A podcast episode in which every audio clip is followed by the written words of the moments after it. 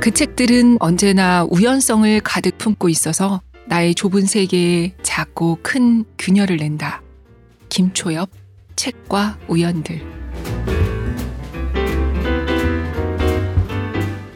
2022년 10월 16일 일요일 북적북적 358회입니다. 안녕하세요. 저는 조지현 기자입니다. 기가 막히게 맛있는 음식을 먹을 때 어떻게 하면 이런 맛을 낼 수 있지? 생각하게 되죠. 또 상상을 뛰어넘는 영화를 볼 때도 이런 영화는 대체 누가 어떻게 생각해서 만들었을까 하게 되고요. 소설도 마찬가지죠. 오로지 글로 그 새로운 세계, 새로운 인물을 만들어내서 독자에게 마치 눈에 보이고 옆에 있는 것 같은 느낌이 들게 하는 작가들을 보면서 아, 이 작가는 어떻게 이런 이야기를 쓸 수 있는 걸까? 어떤 책을 읽고 어떤 생각을 하면 이런 이야기가 나오는 걸까 싶죠. 특히 오늘 소개할 이 작가분처럼 짧은 기간에 여러 작품을 내는 분들을 보면 더욱더 그 창작의 원천과 작업 과정이 궁금해지더라고요. 바로 김초엽 작가님인데요. 2017년에 한국과학문학상 대상을 받은 이후 첫 소설집 우리가 빛의 속도로 갈 수 없다면으로 SF 문학에 떠오르는 아니 이미 떠오른 대세로 자리를 굳혔죠. 국립중앙도서관에 얼마 전 조사를 보니까 이 책이 지난 3년간 전국 공공도서관에서 20대가 가장 많이 빌려간 책으로 집계되기도 했더라고요.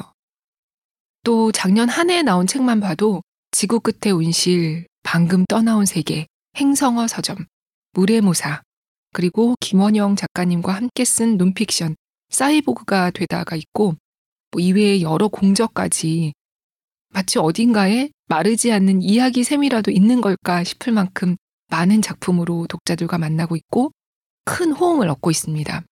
이 중에서 우리가 빛의 속도로 갈 수 없다면과 사이보그가 되다는 앞서 북적북적에서도 소개가 됐으니까 궁금하신 분들은 다시 들어보실 수 있습니다. 저는 이번에 김초엽 작가님의 첫 에세이 책과 우연들이 나오자마자 출간 날짜에 맞춰서 바로 사서 읽었거든요. 첫 에세이라는 것도 기대가 컸고 또 제목이 책과 우연들이라서 더욱 기대가 컸습니다. 왜냐하면 책에 대한 책은 항상 매력적이잖아요. 놓칠 수 없습니다. 이 책도 사온 날, 아, 한 편만 딱 읽고 자야지 하다가 다 읽어버리게 되는 책이었는데요. 아니, 뭐, 조 기자는 뭐 맨날 한 편만 읽으려다 다 읽었다고 하나 싶으시죠? 어, 이 얘기 북적에서 자주 하는 것 같은데, 이렇게 몰입되는 책을 주로 북적북적에서 소개하다 보니까 이 말씀을 자주 드리게 되네요. 사놓고 저도 뭐 몇 달 동안 느릿느릿 읽거나 앞부분만 읽고 대기 중인 책이 더 많습니다. 아무튼 김초엽 작가님의 어쩌면 작업 노트이고 어쩌면 영업 비밀이 담긴 이 책, 책과 우연들에 대해서 저자는 머리말에서 이렇게 썼어요. 이 책은 나의 읽기 여정을 되짚어가며 그 안에서 쓰고 싶은 나를 발견하는 탐험의 기록이다. 여기서 나는 읽기가 어떻게 쓰기로 이어지는지, 내가 만난 책들이 쓰는 나를 어떻게 변화시켰는지에 관해 말할 것이다. 라고요. 음, 책은 저자의 고등학교 3학년에서 출발해요. 애니메이션 토이스토리를 보고, 아, 이 사람들은 어떻게 이런 걸 만들었지? 뭘 먹고 살길래? 언젠가는 나도 이런 걸 만들고 싶다 하고 생각한 것이 시작이었다고요. 이 책에는 모두 10편의 글이 실려 있는데요. 1장, 세계를 확장하기. 2장, 읽기로부터 이어지는 쓰기의 여정. 3장, 책이 있는 일상. 이렇게 구성되어 있고요. 각 장마다 각각 서너 편의 글이 담겨 있습니다. 글 한 편 한 편이 짧지 않아요.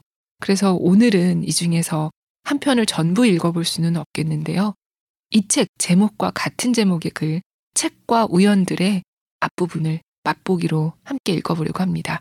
낭독을 허락해 주신 출판사 열림원에 감사드립니다. 제 얘기보다 얼른 책을 듣고 싶으실 것 같아요. 가보시죠.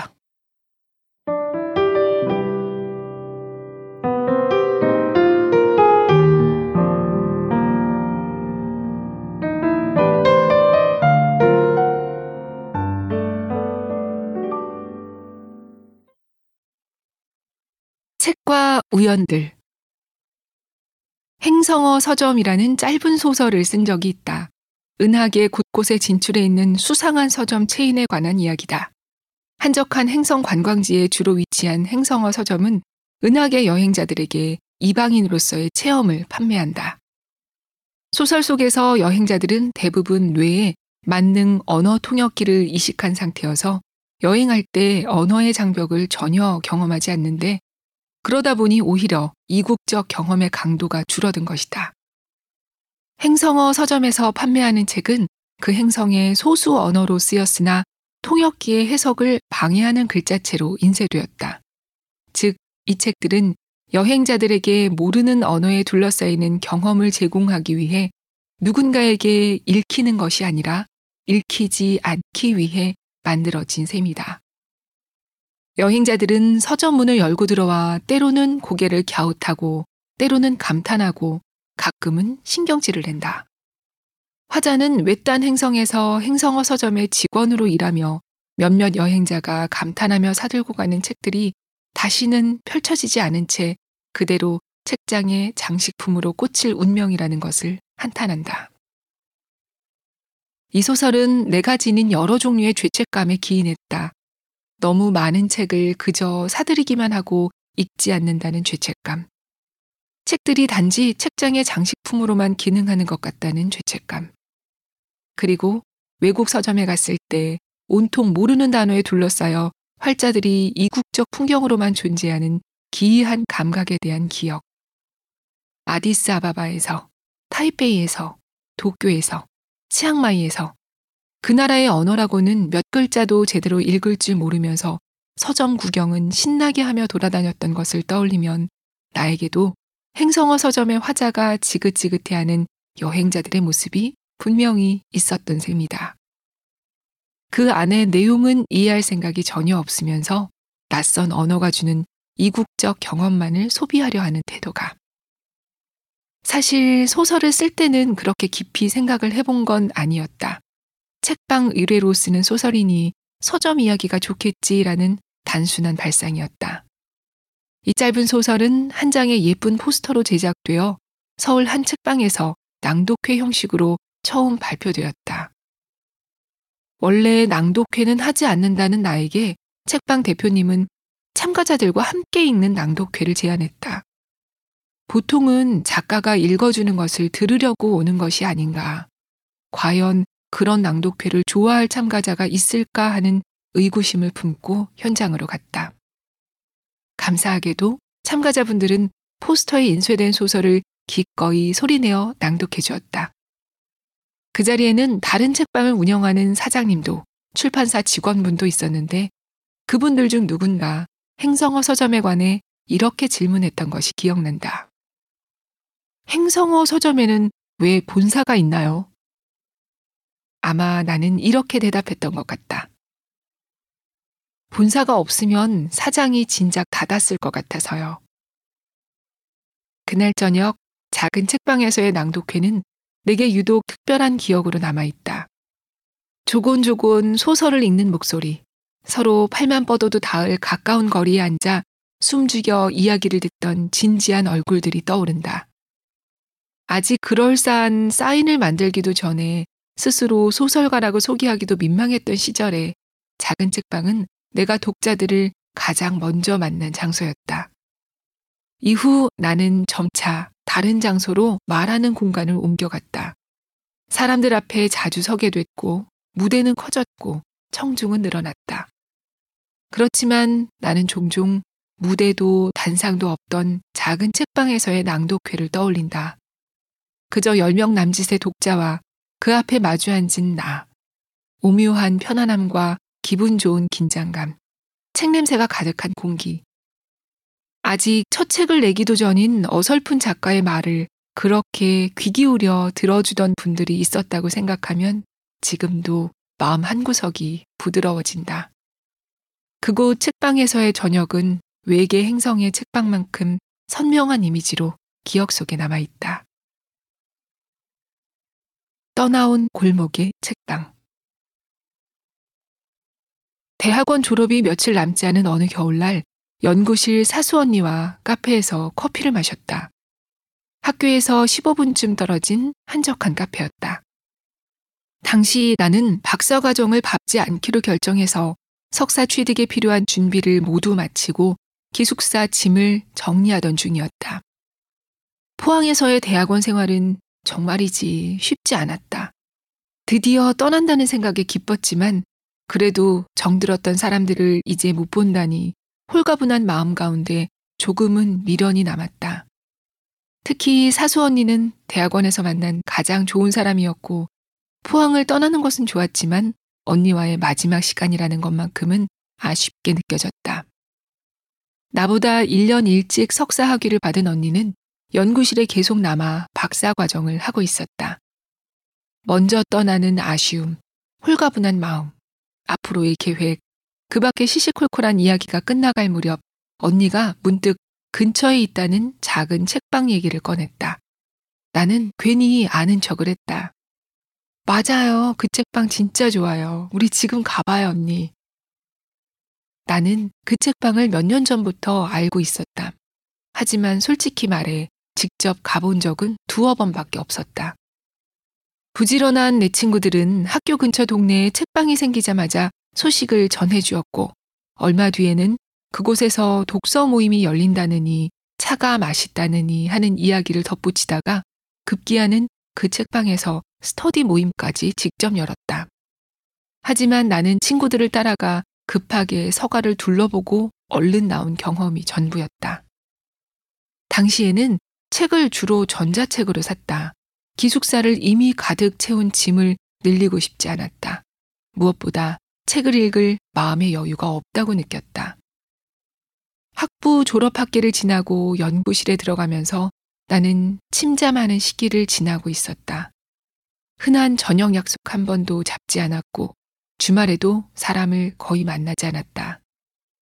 잘 풀리지 않는 연구와 불투명한 미래에 관해서 온종일 생각했다. 그런 와중에 책과 홍차와 독서 모임이라니. 그런 것은 내 삶에 맞지 않았다. 완전히 다른 차원의 것이었다. 그런데 침체기를 어찌저찌 힘겹게 지나와 전부 이곳에 놓고 떠날 준비까지 다 해둔 상태에서 이제야 그 책방을 다시 떠올린 것이다. 지나가며 책방 간판을 자주 보아서 가는 길은 잘 알았다. 골목을 지나 투명한 유리문을 밀고 안으로 들어서자 바깥 골목과 분위기가 달라졌다. 책을 읽는 사람들, 서가 앞을 서성이는 사람들이 보였다. 다들 목소리를 낮추어 소곤소곤 이야기했고 잔잔한 음악이 흘렀다. 찬찬히 서가를 둘러보았다. 내가 좋아하던 책들, 이름을 들어본 책들, 호기심을 끄는 제목들, 그러나 오랫동안 떠나 있었던 책들. 뒤늦은 아쉬움이 조금씩 밀려들었다. 왜 가장 마음의 여유가 없었던 때에 이곳을 찾지 않았을까? 그때야말로 나에게 책들, 다른 차원의 것들이 필요했는데. 언니와 나는 서가 앞에서 책들을 한참 뒤적였다. 나는 언니에게 몇 년 전에 읽었던 가지오 이식으로의 나를 보내지 마를 열렬히 추천했다. 언니는 그 책을, 나는 에세이 한 권을 사서 나왔다. 책을 품에 안고 책방 문을 열고 나오자 해가 천천히 지고 있었다. 정수리 위에서 살짝 식은 오후의 햇볕이 바스락거렸고 공기 냄새는 건조기에 갓 돌린 수건 같았다. 언니에게 작별 인사를 했다. 지겹기만 하던 도시에서 나는 내가 정말로 좋아할 수도 있었던 것을 마지막에야 발견한 채 그곳을 떠났다. 좋은 것들을 천천히 느리게 알아간다. 남들이 다 좋다고 할 때는 들은 채도 않다가 직접 겪어본 다음에 아, 난 왜 이제 알았지? 진작 말해주지 하고 엉뚱한 소리를 하는 것이다. 포항을 떠나기 직전에 들여다보게 된 책방도 작은 책방에서 우연히 책을 만나는 기쁨 같은 것도 그렇다. 나는 오랫동안 내가 취향이 무척 확고한 독자이며 어떤 책을 좋아하고 어떤 책을 읽어야 하는지 스스로 가장 잘 알고 있다고 생각했다. 서점은 이미 구입하기로 결정한 책을 사서 오는 곳이라고만 여겼다.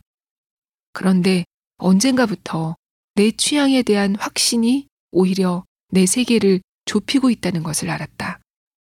나는 이미 알고 있는 세계 안에서 빙글빙글 맴돌며 익숙한 즐거움을 찾았다. 서점에 가면 망설임 없이 특정 분야의 서가로 직진해서 그곳만 한참을 들여다보았다. 도서관에서도 마찬가지로 나는 언제나 자연과학 서가 근처를 돌아다녔다. 작은 책방을 찾으며 느낀 것은 이곳에는 그렇게 오래 들여다볼 만한 커다란 특정 분야의 서가가 없다는 것이었다. 소설책과 시집이 꽂힌 책장에서 몇 걸음 옆으로 가면 사회과학 책이 나오고 또 몇 걸음 가면 건축이나 디자인에 관한 책, 동화책이 나타난다. 큰 서점에서라면 근처에도 가지 않았을 분야의 책이 팔만 뻗으면 손에 잡힌다. 그곳에서 오랜 시간을 보내려면 나는 소설만 읽을 거야 하는 고집센 독자의 자세를 조금 접어두어야 한다. 어쩌면 내가 잘 알지 못하는 재미있는 세계가 있을지 모른다는 생각으로 마음을 아주 약간 열어놓는 것. 그것은 소설가로 살아가고 싶은 나에게 무엇보다 필요한 태도였다. 좋아하는 세계를 자꾸 의식적으로 넓혀나가지 않으면 소설도 내가 편애하는 자그만 세계에 갇히고 말 테니까. 우연한 책들과의 만남을 조금 더 기꺼이 받아들이면서 일상의 소박한 즐거움이 하나 늘었다. 일 때문에 장거리 이동을 하는 날이면 꼭 그 지역의 책방을 찾아본다. 행사나 미팅, 인터뷰가 아예 책방에서 잡히는 일도 많은데 그럴 때면 일찍 도착해 서가를 살핀다. 대체로 나는 그 책방에서 이곳이 아니었다면 사지 않았을 책을 발견해낸다. 좋은 책방, 큐레이션이 뛰어난 책방을 판별하는 기준도 그렇다. 이곳이 아니었다면 존재를 몰랐을 책이 얼마나 진열되어 있는지를 본다. 나와 취향이 비슷한 사장님은 좀 억울하겠지만. 그렇게 책을 사들고 나오면 늘 그렇듯 어떤 독서는 성공적이고 어떤 독서는 아쉬움을 남긴다. 하지만 어느 쪽이든 그 책들은 언제나 우연성을 가득 품고 있어서 나의 좁은 세계에 작고 큰 균열을 낸다.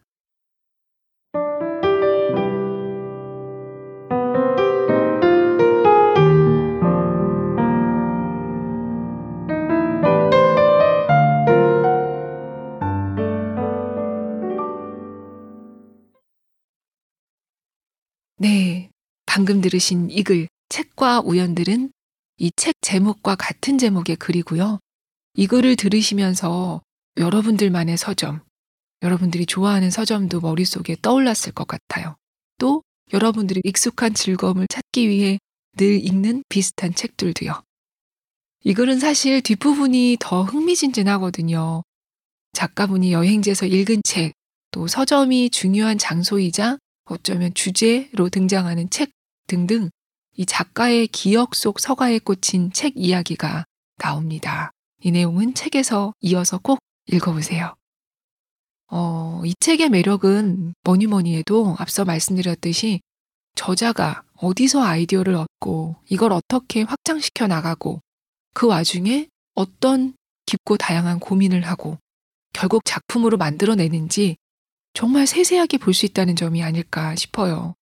처음 작가가 된 뒤에 글쎄 김초엽 작가님은 이런 생각을 했대요. 내가 알고 있는 건 다 써버렸어. 내가 쓸 수 있는 글도 다 써버렸어. 이제 미천이 바닥난 거야. 라고요. 그래서 그렇다면 뭔가를 계속 채워보면 어떨까라고 생각했다고 해요. 상상력과 지식이라는 게 별개가 아니고 지식이 상상력으로 이어질 수도 있다는 거죠. 그렇게 새로운 재료를 찾아내고 배 앞에서 마치 요리하듯이 집을 짓듯이 이야기를 만들어낸다고 합니다. SF를 쓰는 건 물론이고 특히 저는 사이보그가 되다 같은 논픽션을 쓰는 과정이 아주 인상적이었거든요. 여기 등장하는 책들이 이미 우리가 독자로서 흥미롭게 읽었던 김초엽 작가님의 책이기 때문에 그 책에 대해서 저자에게서 직접 얘기를 듣는 거니까 두 배로 재밌죠. 게다가 김초엽 님이 SF 작가이기도 하고 그 전에 포항공대에서 생화학을 전공한 만큼 이 새로운 책들이 많이 등장해요. 특히 과학 책들. 또 다른 SF들. 아마도 읽고 있는 책에서 꼬리에 꼬리를 물고 다음 읽을 책을 탐색하는 독자들에게 이 책은 신선한 분야를 열어주는 것 같습니다. 마치 아까 제가 읽어드린 글에서처럼 이 책이야말로 독자들에게는 기존의 세계에 균열을 내는 새로운 우연이 되지 않을까 싶어요. 저도 지금 이 책 읽고 나서 위시리스트에 책이 왕창 늘었거든요. 오, 이런 책도 있었네. 읽어보고 싶어 하는 책이 많아졌습니다. 일단 제가 좋아하지만 소설 말고 에세이는 한 권밖에 읽지 않았던 어슐러 르귄의 우주 노파. 요거 지금 위시리스트 1위에 올라 있어요. 책 뒤쪽에 김초엽의 우연한 책들이라고 정리가 이렇게 한 번에 쭉 돼 있거든요. 그래서 더 참고하기 좋더라고요. 그리고 정말 친근했던 점은 이 작가님이 작법서를 매우 애정한다는 거예요. 작법서에 대한 글도 한 편 실려 있는데 제목이 무려 작법서, 소설가의 토템이에요. 너무 재밌습니다. 소설 쓰기에 대한 책들이 이 작가님에게서 어떻게 발효되어서 작품으로 바뀌었는지를 읽는 과정이 아주 흥미진진합니다. 김초엽님은 머리말에서 이 책을 새내기 작가로서 겪었던 좌충우돌 생존기이자 혼란의 독서 여정에 가깝다고 하면서 개별적인 경험이어서 독자들에게 어떻게 다가갈지 고민이다. 또 쓰는 일과는 아무 관련이 없는 독자에게도 이 책이 흥미롭게 다가갈 수 있다면 기쁘겠다. 무언가를 새롭게 시작했지만 그 앞에서 충분히 준비되어 있지 않다는 두려움을 겪어본 이들에게 나 역시 그랬고 지금도 그렇다는 말을 건네고 싶었다. 라고 썼습니다. 맞아요. 진짜 그랬어요. 글이 아니라 소설이 아니라 뭐가 됐든 뭔가 새로운 걸 만들어내야 하는 모든 사람들에게 용기와 영감을 주는 책이라고 저는 생각해요. 용기와 영감. 이 두 가지야말로 우리가 늘 찾아 헤매는 거잖아요. 김초엽님은 이렇게 생각한다고 합니다. 우리가 살면서 예기치 못하게 만나는 책들이 우리의 세계를 전보다 더 흥미롭고 복잡하게 만들어줄 수 있다고요. 음, 북적북적도 이런 예기치 못한 만남에 아주 작은 역할이나마 하고 싶은 마음이에요. 어, 이 책은 더 하고 싶은 말이 아주 많은 책인데요. 하기 시작하면 책 내용을 전부 다 얘기해도 사실 부족하고 또 세세한 내용을 모르고 읽어야 더 재미있는 법이잖아요. 그래서 오늘은 아주 두루뭉술하게만 책을 소개했는데요. 새로운 책과 우연히 만나고 싶은 분들 또 김초엽 작가님을 좋아하는 독자들이라면 이 책, 책과 우연들. 어, 이 표지가 작가님 얼굴 일러스트예요. 눈이 반짝반짝하고 초롱초롱하게 그려져 있는데요. 이 책, 책과 우연들 놓치지 마시기 바랍니다. 오늘도 들어주셔서 정말 감사합니다. 또 제가 오늘 이 코로나 최근에 걸렸거든요. 코로나의 후유증으로 목소리가 아직 좋지가 않아서 네, 죄송합니다. 좋아하는 작가님 책이라서 더 잘 읽고 싶었는데 죄송하고 또 아쉬움이 남네요. 여러분도 코로나 정말 조심하세요. 이게 유행이 끝나간 것 같지만 또 걸릴 사람은 계속 걸리더라고요. 면역력도 잘 챙기시고요. 그리고 지난번에 소개한 책, 다만 빛과 그림자가 그곳에 있었고 들으시고 깐도리 님이 책 사서 보셨다고 글 남겨주셨죠. 깐도리 님 요즘 댓글 자주 남겨주시고 계신데 감사합니다. 잘 듣고 계시다는 댓글은 언제나 저희에게 큰 힘이 됩니다. 10월에는 재미있는 책들이 많이 나오고 있는 것 같아요. 읽고 싶은 책이 많아서 행복합니다. 모두 평안한 주말 보내세요.